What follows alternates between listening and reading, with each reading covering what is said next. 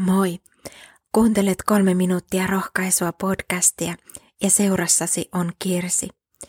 Ilmestyskirjan seitsemännessä luvussa, jakeissa yhdeksän ja kymmenen sanotaan, Tämän jälkeen näin suuren kansan joukon, niin suuren, ettei kukaan kyennyt sitä laskemaan.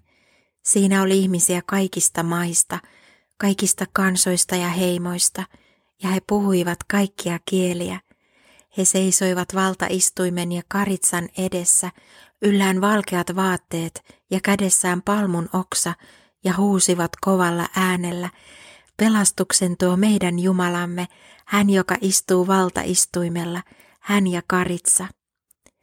Mitkä ovat hienoimmat juhlat, missä koskaan olet ollut?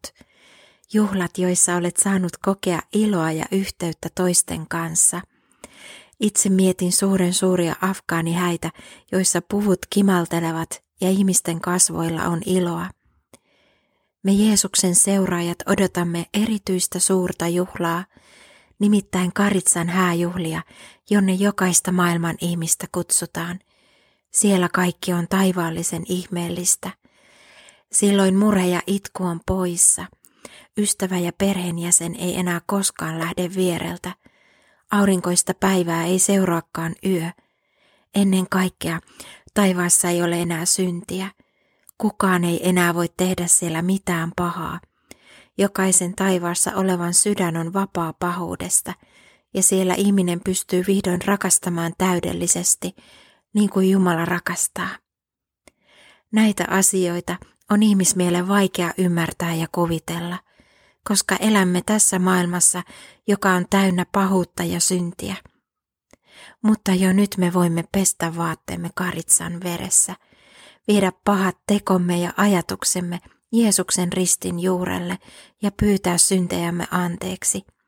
Hän kuoli ja vuodatti verensä ristillä niiden takia.